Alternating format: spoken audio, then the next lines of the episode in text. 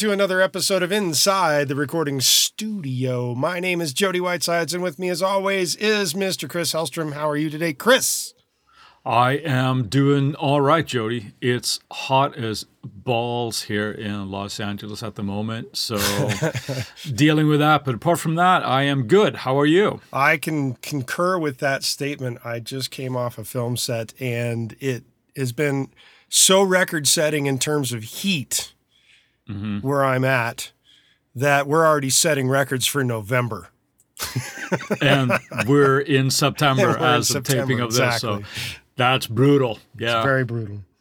You know what would be an awesome thing? What's that?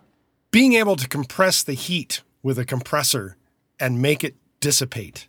Ooh, I see what you did there. Yes. Very nicely done. Because today we're talking about compression. And of course, compression is something that we use and talk about all the time, isn't it? But I don't know about we, all the time in terms of use. Well, yes, of course. Oh, yeah, I was going to say, like, when was the last time you did a mix where you didn't use any compression Never. on something? Right.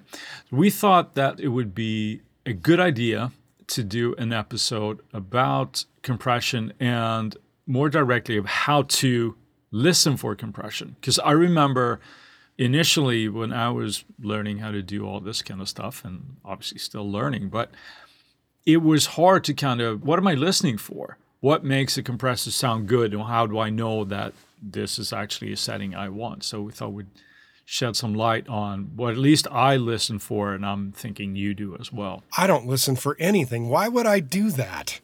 Presets, baby, presets. right. It says vocal right in the preset. This would be old hat for a lot of our listeners, but maybe we should go over the general controls what we have in a compressor. A brief overview, I think, because we I think we do have an actual episode very early on that we did a couple of years ago that already defines a lot of this more in depth, but yeah. Yeah. So maybe we'll just blow through it. Blow it. Right? I'll say the thing and you tell us what it does, right? Okay. Threshold. That is the setting that you use to tell the compressor at this particular volume level, start doing your thing. Right. Then we got our ratio. That's the setting on a compressor that once the compressor is told to do its thing by the threshold, how much to do its thing. Crystal clear, crystal clear. well, how about we do a double here? Uh, attack time and release time. Both of these settings tell the compressor how soon to react and how long to release. Fair enough. And lastly, makeup gain. This is telling the compressor, I want you to boost the signal at the output this much. There we go. And that's your general overview of the controls, anyway. Damn right. What to listen for, what the compressor is actually doing. The best advice I could give somebody, and I think you'd echo this, would be to start with really extreme settings to kind of hear what it actually is doing because things can be very subtle when we compress or they could be extreme, right? But in order to hear them and start dialing in our ears to what it actually is doing, I think it's always a good idea to start with rather extreme settings so you can really hear what it actually is doing.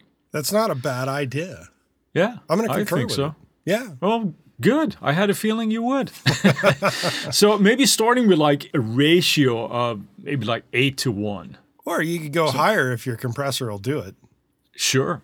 But eight to one, you should probably be able to hear what it's kind of doing. One would uh, hope. It, one would hope. If not, these tricks will kind of help you to guide your ear to, to do that. And then I would set my threshold relatively low. So you're actually getting a fair bit of compression on your signal because, again, that makes it more obvious, right? I want to clarify that when you say relatively low, you're talking yeah. in relation to the actual volume level of the audio. And when you mean low, like if the volume level of the audio is at peak dynamics of minus 18, you're probably setting your threshold so that it's starting at minus 30 dB. So you're getting like 10 dB of hit in there on the peaks? What are you talking about? Exactly. Yeah, I'm setting it drastically lower than the input level. So I, I might be getting 5 or 10 dB of gain reduction on the signal. That's obviously the threshold would be dependent on how much signal you're going in, right? But the value that you mentioned there. Mm-hmm. If you have like minus 18, you go down to like minus 25 or minus 30 or something, just so that you're really, Really hearing the compression because it's hitting. Exactly. Yeah, 999 times out of a thousand, you would never leave it at these settings, but we're, we're just learning how to kind of listen to it, right? Mm-hmm. Now we have a drastic amount of gain reduction going on, and we're, we're probably hearing what it's actually doing. In my opinion, it's time to start playing around with the really important settings of attack and release time. Mm-hmm. I think that's from somebody who's starting out, those are perhaps controls that are left alone. Let's say that you have just Or at least understood for that matter. that too. And perhaps there's a correlation there. We don't understand them. So we pull up the vocal preset and go, oh, it's, it's set it here. This should be fine. Mm-hmm. Right. And it might be, but the better off you are understanding these, I think it helps a great deal. I would start with like a medium setting on both of those, probably. Maybe. And when I say medium, I'm thinking like 100 millisecond, perhaps Okay. perhaps a li- a little bit less. And then I would start with the attack time, dialing that so it's faster and faster, and then listening for what that does to the transients and the attacks of your signal. Mm-hmm. You said vocals here, like you might hear like the initial parts of words get sort of lopped off, and we start losing the impact of that. And I think that is a great way to hear when you might have not only too much compression, but you're listening to when the attack time is set to too fast, where you might be chopping off and you're actually losing impact. How did you go about learning how to listen to these? Pretty much the same way. You start with really long attack and release times and start dialing them back to hear how it's beginning to affect the sound from a transient perspective. right. So Not it- so much the release goes- time because that's the tail end of things, but the attack time of things is Yeah, we, we get to the release here in a second, I guess. But setting the uh, attack time, so we hear that it's actually affecting the signal. It goes from a pleasing amount of kind of snap and attack on those transients to just really dulling them if it's too short. And one So- thing that I would like to actually point out here, and why people Yeah. are probably thinking, well, why the hell do I have to worry about the attack time when I'm setting a threshold? The main reason for that is, is the attack time is actually the delay for when the compressor is going to start applying the compression based on your threshold and your ratio. It's going to allow essentially most of the full signal through before the attack actually clamps down onto the signal with the threshold and the ratio. Yeah, I believe the absolute definition of the attack time is the compressor actually starts reacting immediately as soon as it hits a threshold, but it's the time until it reaches maximum compression, until it applies all of those. In this case, we had like eight to one, right? So it's the time it takes for the maximum compression level to be reached. And so one it- other it- thing that we probably should mention that we didn't put in the general overview of the controls is there is Hmm. also sometimes something called the knee. And that's how Yes. sharp that's going to affect the compression once it hits that attack time and how quick that's going to react is based on the knee. Now, Hmm. a soft knee means that it's going to be kind of a curvature and it's going to gradually get there. And a hard knee means it hits that point and boom, you're compressing. Right. Yeah, and that we're going to wrap up this podcast today by talking a little bit about different types of compression. But for right now, when you're doing all of these experiments and learning how to listen, I would strongly recommend just doing a standard digital compressor and not worry too much about whether you're using an analog emulation of something. Mm-hmm. Right? Just using your standard compressor that assumingly comes with your DAW is That'll work. absolutely perfect for this. Absolutely. And moving on, we have our release time and how it affects the material. What would you say?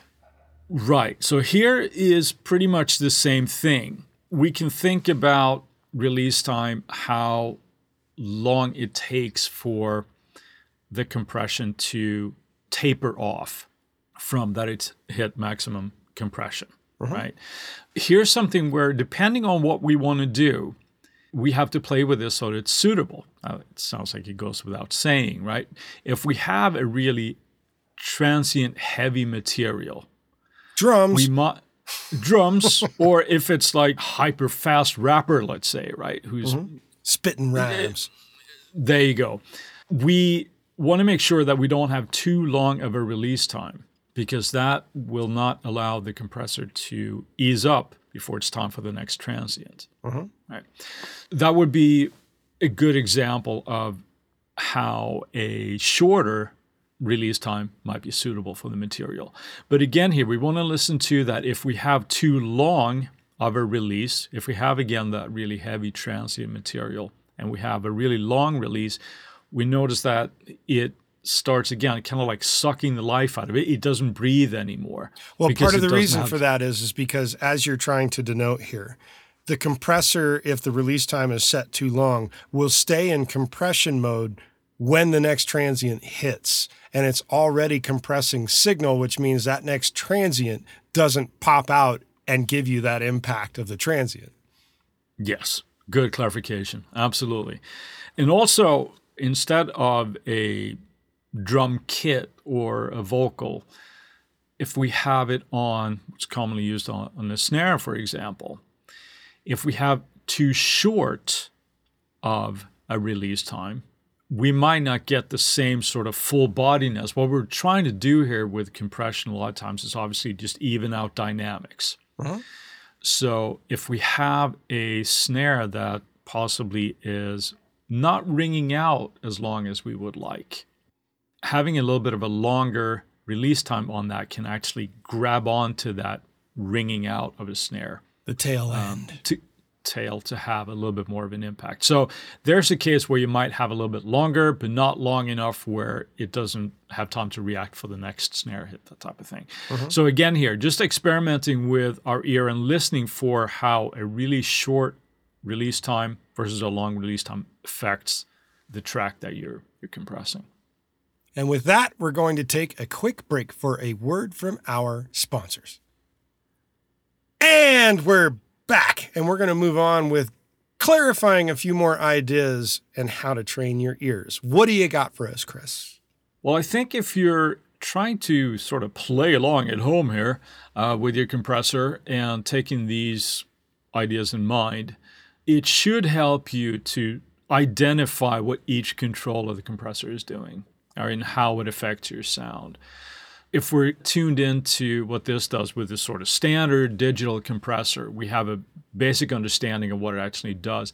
Then it might be a good idea to start experimenting with some analog emulations, mm-hmm. like an 1176 type of compressor and LA2A, that kind of thing. And Both of which, just to point out, have different types of controls.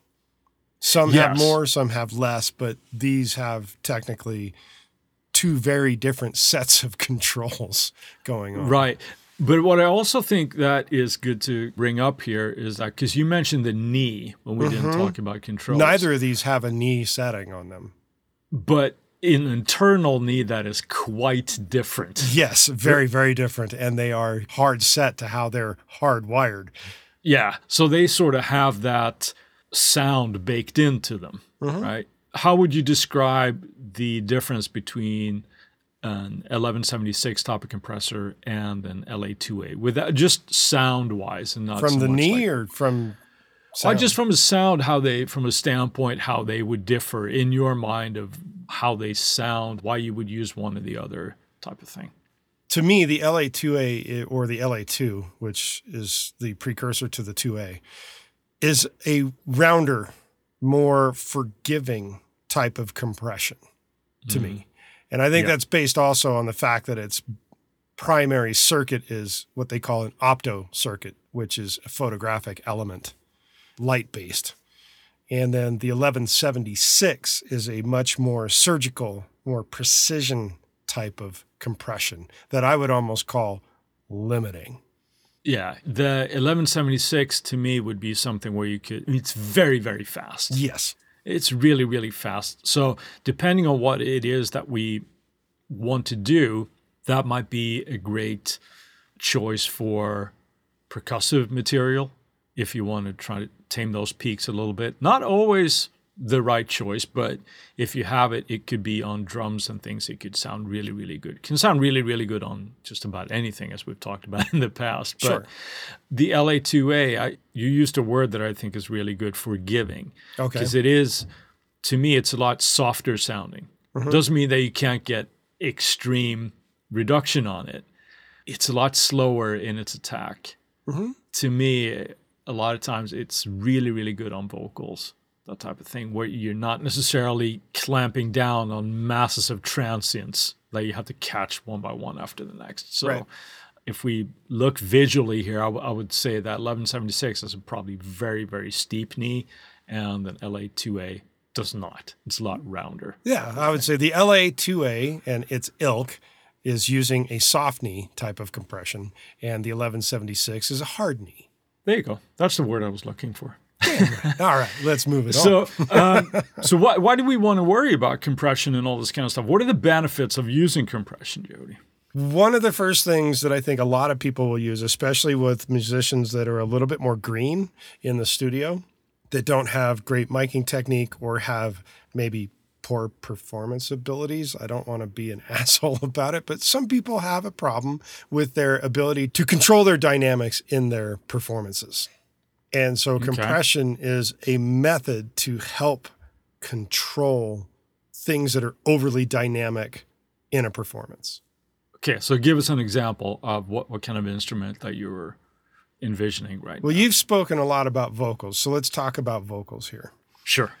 A really, really seasoned singer or rapper or anybody getting on a vocal mic most likely has the ability to move themselves forward and back from the mic to help control dynamics of a performance, which helps to create a more even sounding performance without compression. That Are you doesn't- talking about if they need to project more, they'll back off a Sure. little bit and vice versa? Yeah. Yeah. If it comes to something, say, of a guitar part, and you're recording a single pass on a guitar that might have multiple channels of switching in sounds, and the guitar player hasn't spent a lot of time dialing in their different sounds, you might go from a distortion sound that has one volume level to a clean sound that has an entirely different volume level and not necessarily on purpose. This sounds like less of a compression issue and more of a guitar player issue. It me. is, but I did, but the idea of using compression is to help even out that flow between the two, yeah. and that's probably the primary reason why most people start to get into the concept of compression is they're trying to control dynamics. Yeah, to get on my high horse here, I think what you just said is, is very true. I think that's where people sort of start and they're, they're trying to do it that way. I think there are probably better parts of going about that, but that's not what we're talking about today. No, we're talking about I'd compression. So move on. Yeah. What are we? What's So- the next? well, thing? I'm thinking about well, another thing I would like to add to just this from dynamics, Mm-hmm. right, would be not also from a performance type part, but let's say that you are dealing with, let's say, a percussionist right. where you have a lot of hits going on at the same time. And to make out that some percussion drums will inevitably not be as loud as the others, this could be a way of controlling dynamics that way. So I'm not thinking necessarily from, while it is a performance, I'm not thinking about a difference in sound and level. It's more about the whole performance where we minimize the dynamics that could make it sit a little bit better in our track if we have that. Mm-hmm. The other thing is, of course, when we talked about attack and release time in here and what we use it as uh, a lot, at least I do, I know you do too, but it creates an impact and punch in the sound Yes. if used correctly, right? So we can have that snare drum that we mentioned really, really pop, and we can have syllables of a vocal sound really, really even with the use of compression and all these things. So those are all good things to do with a compressor where we can make something just actually sit better in our track and just have the gloriousness that is intended of the performance, right? Exactly. But of course, there are pitfalls as well, right? So, what are you looking at here? Generally speaking, if you're not real familiar with how to use a compressor and you're thinking, man, I just want everything to sound even, you might end up using an extreme setting on the compressor, including a very short attack time and a long release time and heavy threshold and a high ratio, thinking, I'm really making this sound loud. But what it ends up doing is sucking all the life out of that performance and thus doing generally a disservice to the track. Now, sometimes you might do that on purpose for one particular piece of an entire track, but it's not something you do 100% of the time. Yeah. What about you? Yeah, no, I, I agree with that. I think it just it can just suck the life right out of it. And important part here to keep in mind as well is if we're talking about just one or a group of tracks in a mix, right? They might sound really cool by themselves with extreme compression settings.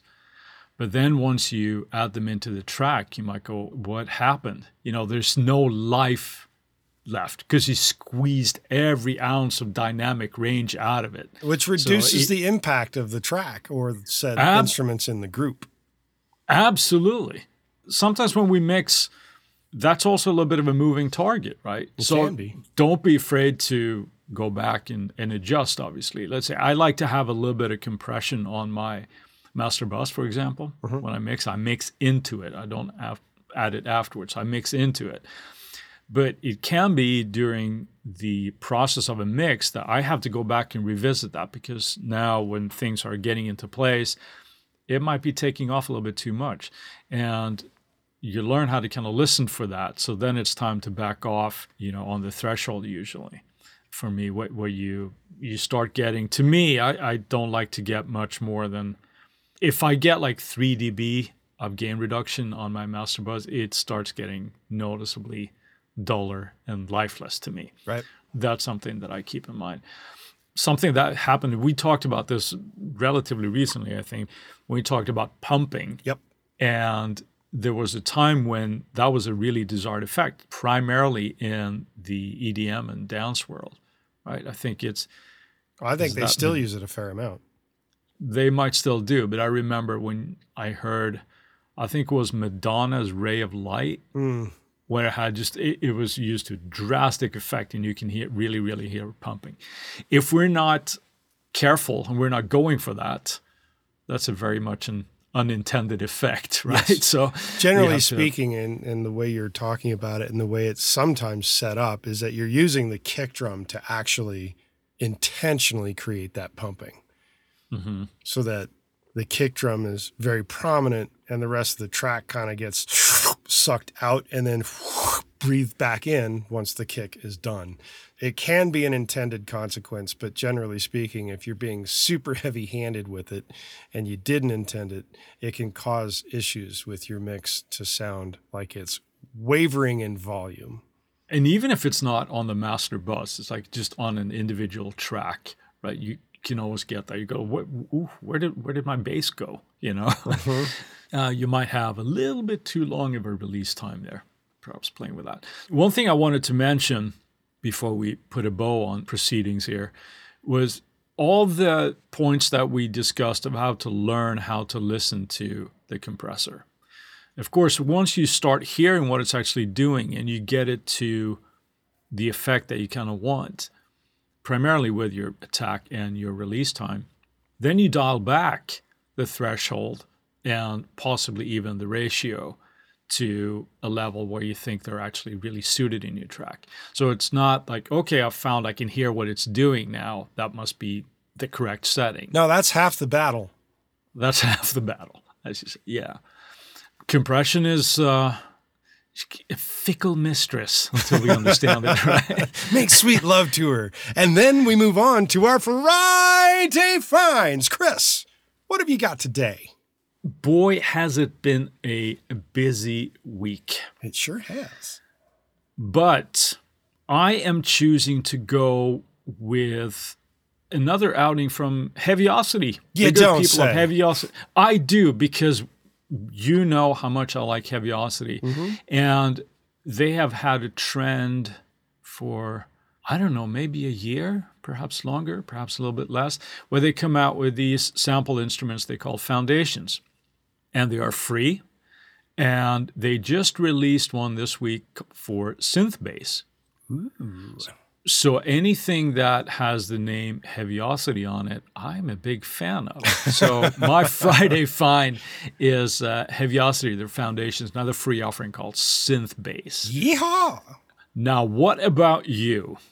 Okay, like you mentioned, there's just so much new going on. And in fact, Apple has just announced something that is extremely cool and of course, if you're not an Apple user for the iPhone and AirPods, and this is specifically about AirPods on this, they've recently announced a new thing for their AirPods Pro and the new iPhones. And I'm a, I don't know how many generations this will go back in terms of the iPhone, but at least with the AirPods, it's the new AirPods that they're Pro that they're releasing. That you use your iPhone with your AirPods in your ears and then I guess it uses the camera on the iPhone and does a scan of your head and your ears so that you can have a customized spatial audio environment that is then tied to your AirPods and your iPhone. That is mind-blowingly cool. Pretty fucking cool. yes, it is. Yeah. it's like, wow, that's badass. Now, I'm going to go with a second thing here because of go just the it. sheer I'll, amount of stuff that has been coming out. I you will can have also, two. I'll have two. I'm going to take two. I'm going to eat my cake and eat it too. I just said I'm going to eat my cake. I'm going to have my cake and eat it too. The second thing is iZotope also recently announced a new version of RX. It is now RX 10. They have multiple ways that you can get it whether it's a bundle or buy it outright, that kind of thing. It has some nifty updates, especially for guys in the production world that are dealing with dialogue. They have a new function in RX that allows you to track who said what using text navigation. So if you need to navigate your audio files using text, you need RX 10. And that yeah, there is my two Friday finds of this week. Well done, sir. Yeah. While we've got your attention, we ask that you go to InsideTheRecordingStudio.com and sign up for our mailing list. Doing so will get you weekly reminders about the Tuesday tips when they come out, and we'll make sure you don't miss any future episodes of the podcast. Send us an email at goldstar, G O L D S T A R, at InsideTheRecordingStudio.com with the word compression, and we'll make sure you get something cool back in your inbox. If you have a topic or suggestion for Chris and I to explain in a future episode, contact us at the contact page and we'll put it into consideration for a future episode. With that, I'll say, see you next week. See you later, Jody. Thanks for listening, everybody.